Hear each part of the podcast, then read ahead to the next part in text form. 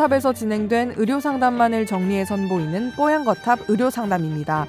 이번 상담은 2019년 7월 29일 뽀얀거탑 206회에서 방송되었습니다.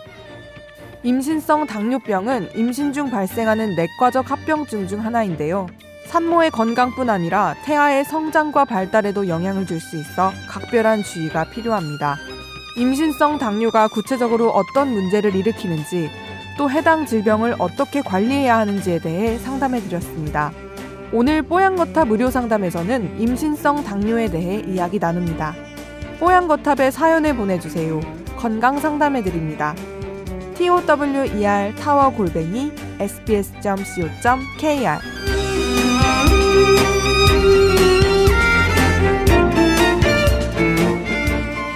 안녕하세요. 뽀얀거탑 매회 빼놓지 않고 즐겨 듣는 애청자입니다. 저는 37살의 임산부인데요. 현재 임신 7개월, 25주 차입니다. 오, 좀 나이가 적지 않으신 것 같아요. 임산부인데, 그쵸? 네. 네. 네. 축하할 일이네요. 지난주에 산부인과에서 임당 검사를 했는데 임신성 당뇨 말씀하신 거겠죠? 검사 결과가 140 이하가 나와야 정상인데 저는 162가 나왔습니다. 어, 높게 나오셨네요. 임신하기 전에는 당뇨 증상이 전혀 없었기 때문에 의아해서 보건소에서 다시 한번 임당 검사를 받았습니다. 역시 결과는 160의 수치가 나왔습니다. 두 번의 검사로 임당을 확인받고 나서는 이제 사실을 받아들이고 관리를 해야겠다 마음을 먹었는데요. 사실 임당이 위험하다는 얘기는 많이 들었지만 구체적으로 어떤 문제를 야기할 수 있는 건지 어떻게 관리해야 하는 건지 잘 모르겠습니다. 탄수화물을 적게 먹고 운동을 꾸준히 하기만 하면 되는 걸까요? 임당 관리에 좋은 음식이나 뭐 또 한약재가 있다면 좀 추천을 부탁드릴게요 하셨어요. 참 이 임당은 우리가 그 임산부들 중에 뭐 나라 종족마다 좀 틀리지만 우리 한국에서는 뭐 한 3% 정도가 음. 임신성 당, 당뇨로 판정이 됩니다. 그러니까 네. 산모 100 명 중에 한 3명 정도는 어, 당뇨입니다라고 얘기를 하고 어. 평소에 당뇨가 없다가 임신됐을 때 당뇨가 딱 나타나는 네, 거예요. 저도 주변에서 봤어요. 네. 네. 그래서 그 임신성 당뇨는 이제 그렇게 진단이 되고 어, 사실은 임신성 당뇨가 사실은 임신이 끝나면 사라지는 분들이 대부분이에요. 네. 그러니까 사실 너무 걱정을 안 하셔도 되는데 음. 개 중에 그게 진짜 당뇨병으로 안착이 되는 분들이 계세요. 음. 그 임신이 끝나고 출산이 끝나면 네. 사실 돌아와야 되는 정상으로. 네.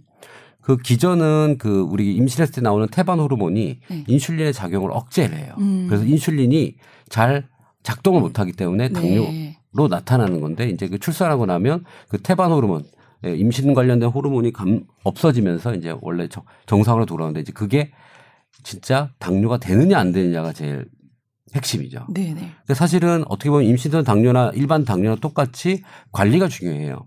왜냐하면 어 원래는 한 100 정도의 그 우리 인슐린이 분비가 됐어요. 네. 그러다가 태반 호르몬이 탁 나오면 그게 어 아까 작용이 떨어지기 때문에 150, 160이 분비돼야지만 그 당뇨를 조절하는 거거든요. 네. 그런데 어 당뇨의 어 체작에서 나온 인슐린 분비가 제대로 안 되는 임 임산부들이 있어요. 네. 이제 그런 분들은 150 정도 나와줘야 되는데 100밖에 안 나오기 때문에 결론적으로 당뇨가 형태가 되는 거죠. 음. 그래서 사실은 어 이건 임신성이냐 당뇨냐 이런 걸 떠나서 네. 그분은 나중에 어 인슐린 분비에 문제가 생기거나 저항성에 문제가 생기기 때문에 관리를 빨리 들어가야 된다는 거죠. 그래서 어 사실은 걱정을 지금 하는 것보다는 빨리 운동이라든지 식이 조절을 음, 해서 음, 음. 당 조절을 해야 되는 게 첫 번째입니다. 그러니까 임신 중에 당뇨가 영향을 미치는 부분은 없나요? 그냥 나중에 출산을 하고 났을 때 이후에 혹시 걱정이 돼서 관리를 하시라는 말씀이신가요? 아니죠. 그게 수치가 많이 올라갈 때는 네. 뭐 여러 가지 당뇨 합병증이 나오겠죠. 임신 때도. 그렇지만 네. 아까 160 정도면 조절할 네. 수 있는 거거든요. 아. 그러니까 어, 이 정도는 임신 관련돼서 조절을 좀 하시는 게 좋겠다. 음. 그래서 이제 조절할 수 있는 방법에 대해서 이제 여쭤보셨거든요. 그렇죠. 네. 임채소 원장한테는 한의학 제가 이제 임신성 당뇨에 대해서 살, 설명을 드릴게요. 네. 근데 걱정하시는 분은 그러니까 임신성 당뇨는 어 태아의 기형과 연관이 없다고 알려져 있습니다. 아. 그러니까 태아의 기형과 입증되지는 않았어요. 네. 그런데 임신성 당뇨를 두 종류로 나누는데 이제 공복 혈당과 당부화 검사의 이 수치에 따라서 A1, A2로 구분되는데 A2가 조금 심한 거예요. 근데 네. 그 임신성 당뇨 당뇨 중에서 사실은 그전에는 진단을 안 받다가 임신한 다음에 안 것일 수도 있거든요. 그러니까 임신성 당뇨가 아니라 원래 나는 음. 당뇨병이었는데 네. 임신이라는 어떤 어, 절차를 통해서 네. 검사를 하다 보니 새롭게 알게 된 걸 수도 있거든요. 근데 네. 이렇게 원래 알고 있던 임신성, 그러니까 원래 기존에 당뇨병이 있던 사람이 임신을 하는 경우에는 태아 기형과 아주 뭐 높진 않지만 연관이 있으니까 이, 이 음. 경우에는 사실 어, 태아 검사를 그래서 좀 면밀하게 받아볼 필요는 있는 거죠. 네. 그리고 그 임원장이 뭐 얘기했지만 임신성 당뇨는 일단 먼저 식이요법과 생활요법으로 치료, 그러니까 이 조절을 하는 게 우선이고 네. 그리고 그게 좀 잘 안 될 경우에는 인슐린이라는 호르몬을 네. 예, 합니다. 그러니까, 그러니까 일반적인 당뇨병과 달리 이제 중간에 이제 어 경, 이, 먹는 약으로 조절하는 거는 그 약의 약이 태아에 미치는 영향성 때문에 조금 이제 그러니까요. 좀 대단히 신중하게 하고 있고요. 네. 그다음 또 한 가지 말씀드리면 대부 아까 임 원장이 얘기했지만 대부분은 괜찮아요. 임신성 당뇨 를 진단받으신 분이 출산 후에는 괜찮아지는데 네. 단기간으로는 근데 20년 정도의 기간을 놓고 보면 음. 그 중에 절반 정도는 당뇨병이 된다는 게 아, 보고가 있거든요. 다시 예. 당뇨병이 온다고요? 네. 오. 20년을 그러니까 기, 준으로 그러니까 오랫동안 그 두고 보면 음. 그러니까 내가 임신 기간 때 그 당뇨 음. 당뇨를 진단받았던 분 중은 네. 분들은 그러니까 당뇨병에 대해서 예 높은 거네요. 그렇죠. 오. 향후에 그래서 20년을 두고 봤을 때는 그러니까 당뇨병에 대해서 조금 아 나는 당뇨병에 대해서 약간 위험 인자가 있구나 이렇게 생각하시고 그 부분을 신경 써서 건강 관리를 하시는 게 좋을 것 같아요. 네. 그리고 초점이 음, 이게 그 우리 임신 같은 경우는 산모들이 일단 출산에 대한 공포가 크잖아요. 네네. 네, 아, 나 출산할 때 얼마나 아플까, 뭐 이런 공포가 큰데 임신성 당뇨는 그 임신 기간 동안에 증상은 없지만 애가 커질 수가 있, 어요 음, 맞아요. 태아가 네. 커지고 이게 커지다 보면 이 출산이 힘들거나 아니면은 너무 커지면 중간에 이제 제왕절개를 해야 될 어. 수도 있고 이제 그게 이제 산모님들한테 큰 고통인 것 같아요. 그래서 오. 지금 그 사연 주신 분이 음. 그런 부분 많이 걱정하시는 것 같고 그 식이요법을 통해서 뭐 또 임신 중에 약을 또 막 이렇게 하기에는 좀 부담스럽고 또 수치가 그렇게 그렇게 부담스러운 수치는 아니기 네. 때문에 그냥 관리 잘 하시면 될 것 같고 네. 네, 뭐 그러시면 될 것 같아요. 저는 네. 어 애기 아기를 두 명을 낳았는데 네. 둘다 4kg로 나왔어요. 음. 근데 저는 당뇨가 전혀 없었는데 네. 밥을 너무 잘 먹었었나 봐요. 그래서 문제 없이 그냥 제왕절개로 깔끔하게 나와서 네, 아기가 커도 또 문제 없이 잘 출산할 수 있으니까 너무 걱정하지 마시고요. 네. 네. 또 임신 중에 참 뭐 이런 약 쓰는 거라든지 이런 모든 게 다 참 불안하고 임산부 심리가 그렇거든요. 그러니까 걱정 네. 안 하셔도 될 것 같습니다. 근데 이제 네. 이분이 임채선 원장한테 사연 주신 거는 이제 그렇게 뭐 식이요법 중에서 좀 참고할 만한 도움이 될 만한 뭐 식이요법이나 이런 거는 네. 없나 이렇게 뭐 한약제도 예. 솔직히 물어보셨거든요. 사실은 네. 이거 핵심적인 그 식이요법은 어 규칙적으로 네. 일정량의 칼로리를 섭취하고 그다음에 산모기 때문에 이 만약에 가장 큰 문제가 그거예요. 임신 산모들은 아, 나 임당이야. 어? 음식 줄여야지. 그래서 굶거나 안 음. 먹어요. 어, 그러면 안 되지 않아요? 그러면서 엄마와 아기가 문제가 생기기 때문에 네.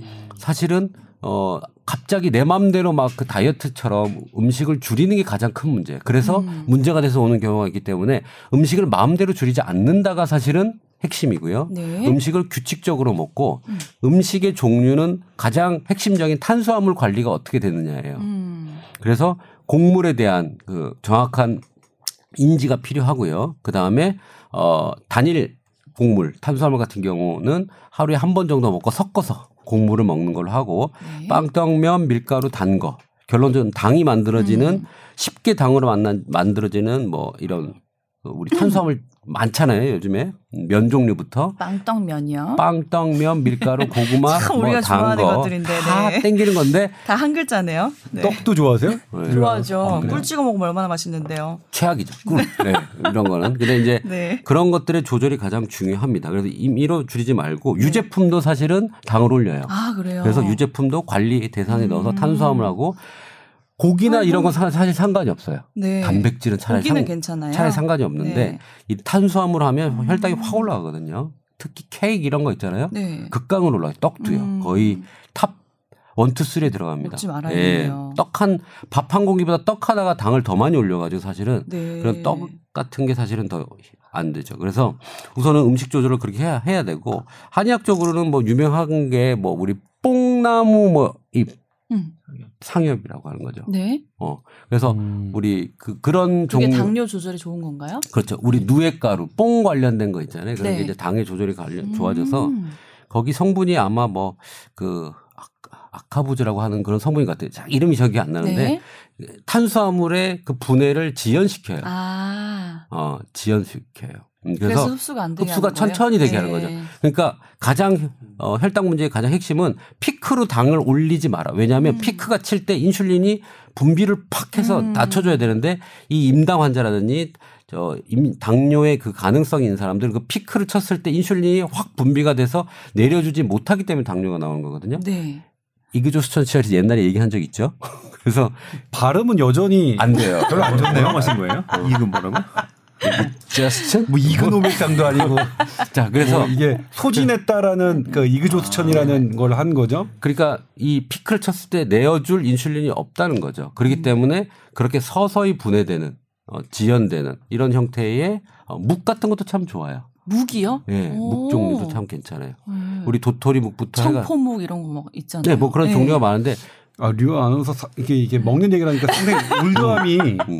올드함이 그대로 드러나네요. 아, 그래요? 아, 괜찮아. 저 좋아요, 올드함이. 네. 하여튼 그래서 그런 것들 서서히 지연되면서 탄수화물이 적은 거를 섭취를 한다라고 생각하시고 물론 운동도 들어가야 될 것 같아요. 음. 음. 근데 이거 지금 임 원장이 지금 얘기하신 게 네. 지난주에 우리 김광준 교수 그 모시고서 한 얘기가 음. 이제 그 설탕 음료가 왜 고혈압과 당뇨병을 유발하고 암위험도를 네. 높이느냐 같은 원리였죠. 네. 너무나 흡수 속도가 빠르게 하고 빠르다 음. 보면 우리 몸에 이 호르몬들이 너무 빨리 소진되고 그런 것들이 위험성을 높인다. 그러니까 이 임신성 당뇨병도 똑같은 원리인 거죠. 그러니까 저는 이제 뭐 뽕이나 이런 것들은 잘 모르지만 네. 무기나 잘 모르지만 이런 것들이 섞여 있으면 혼합된 음식물들은 그리고 밥을 먹을 때 같이 먹으면 훨씬 더 지연, 그러니까 흡수 속도가 느리고 혈당이 올라가는 속도가 느려지거든요. 네. 그래서 어쨌든 그렇게 하시는 거는 제가 보기에도 좋은 작용이 예. 되겠네요. 네. 네. 그래서 어 우선은 임당 걱정하지 마라. 근데 왜냐하면 걱정하지 마라는 말을 먼저 붙이자면 산모 중에 뭐 때문에 고민하는 사람도 혈당이 올라가요. 그러니까 어? 고민해도 혈당이 올라가요? 계속 스트레스 받는 사람 있잖아요. 어... 사실은 그러니까 한약적으로는 이게 애가 타면 네. 혈당이 올라 올라가는 그런 기전이 있어요. 아, 아 그러니까 스트레스 호르몬이 올라가면 네. 인슐린의 작용을 또 떨어뜨려요. 네. 그러니까 우선은 마음을 편안하게 하고 조절 음. 가능하다고 생각을 하고 열심히 그냥 편하게 해야 되는데 음. 임당이라고 걱정을 하면 혈당 더 올라간다. 네. 관리하면 된다라고 생각하고 좀 편하게 하셔야 되는 그러니까요. 네. 이제 7개월 차 접어들으셨으니까 한 2, 3개월만 또 조절 식이 조절 하시면 되니까 얼마 안 남았어요. 마음 편안하게 드시고 어, 입에 당긴 음식들은 조금 조절하시면 금세 회복하지 않을까 싶습니다.